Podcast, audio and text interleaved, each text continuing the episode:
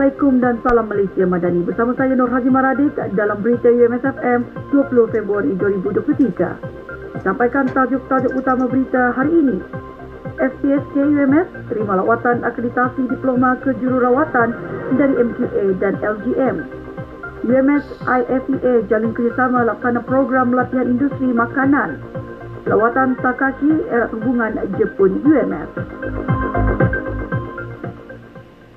Berita sepenuhnya. Fakulti Perubatan dan Sains Kesihatan SPSK Universiti Malaysia Sabah UMS menerima lawatan Agensi Kelayakan Malaysia MQA dan Lembaga Jururawat Malaysia LGM bermula Selasa sehingga Khamis lalu. NAB Chancellor UMS Profesor Dr. Dr. Kasim Haji Mansur berkata, tujuan lawatan tersebut antara lain untuk mengawal kualiti pendidikan kejururawatan agar sentiasa relevan dengan keperluan pasaran kerja sekaligus terus melahirkan jururawat yang berkualiti dan kompeten. Lawatan selama tiga hari tersebut merupakan lawatan akreditasi bagi program Diploma Kejururawatan SPSK. Ia dihadiri dua panel penilai LGM, Ruki Osman dan Nick Hazlini Nick Zainal Abidin bersama seorang pegawai MQA, Nur Hadira Adnan. Majlis pembukaan lawatan akreditasi tersebut disempurnakan NAP Chancellor UMS, Profesor Dr. Kasim Haji Mansur. Universiti Malaysia Sabah UMS dan International Future of Education Association IFEA menjalin kerjasama dua hala bagi pelaksanaan beberapa program latihan industri makanan di dalam dan luar negara.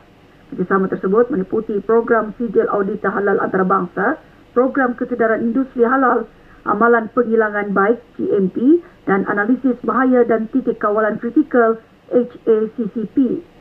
Menurut Naib Chancellor UMS, Profesor Dr. Dr. Kasim Haji Mansur, memorandum perjanjian MOA tersebut merupakan satu bentuk kerjasama yang signifikan dalam menyebar luas ilmu dan latihan berkaitan keselamatan makanan dan jaminan halal khususnya dalam kalangan industri makanan di dalam dan luar negara.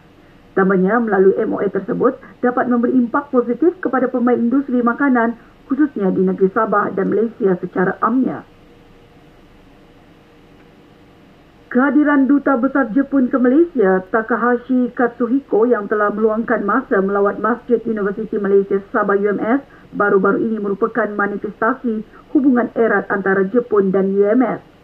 Lawatan pribadi beliau bersama isteri ke Masjid UMS yang turut dikenali sebagai The Pink Mosque disambut oleh pengarah pusat pengantarabangsa dan penglibatan global PPPG, Profesor Madya Dr. Wadatul Akemamdin.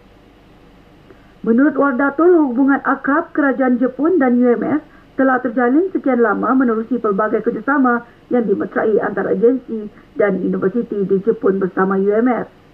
Sejak tahun 2019, sejumlah 20 universiti di Jepun telah mendatangani beberapa perjanjian surat niat LOI dan perjanjian persefahaman MOU dalam bidang akademik bersama UMS.